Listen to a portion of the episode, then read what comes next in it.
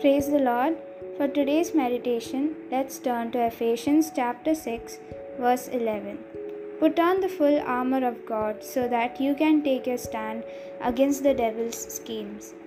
We are in a spiritual battlefield the moment we receive Jesus Christ as our Savior and are born again.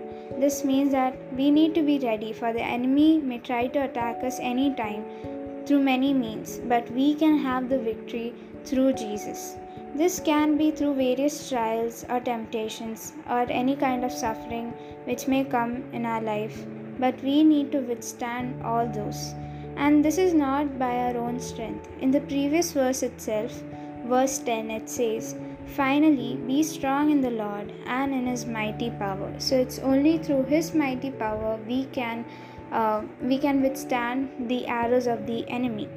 The main way through which the enemy deceives is by his lies and making people believe what he said is true.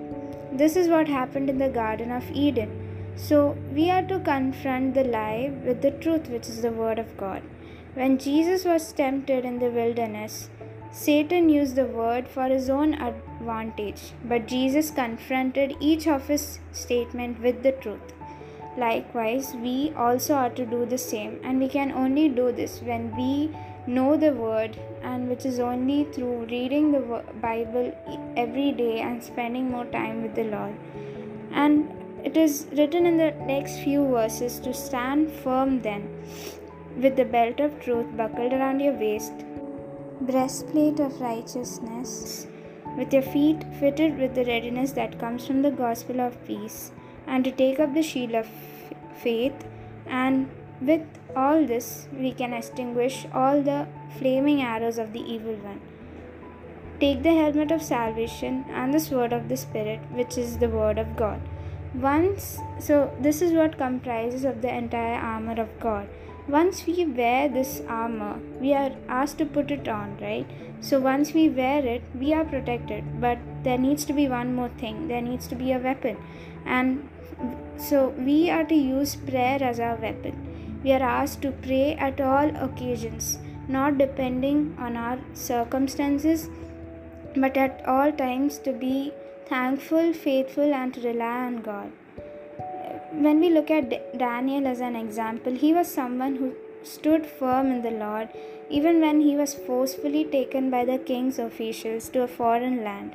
He did not get accustomed to the culture of the new place, but always kept himself separated and prayed at all times with fasting. And his friends did the same. That is why, even in that foreign land, uh, Daniel and his, and his friends uh, uh, were favored in the eyes of the Lord, and they were considered to be much higher in wisdom and understanding as compared to other people.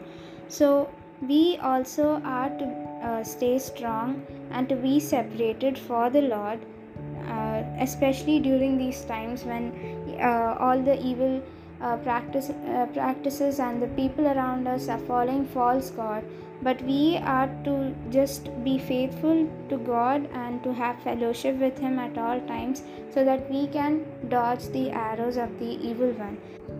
I would like to read one more verse which is from romans chapter 8 verse 38 for i am sure that neither death nor life nor angels nor rulers nor things present nor things to come nor powers nor height, nor depth, nor anything else in all creation will be able to separate us from the love of God in Christ Jesus our Lord.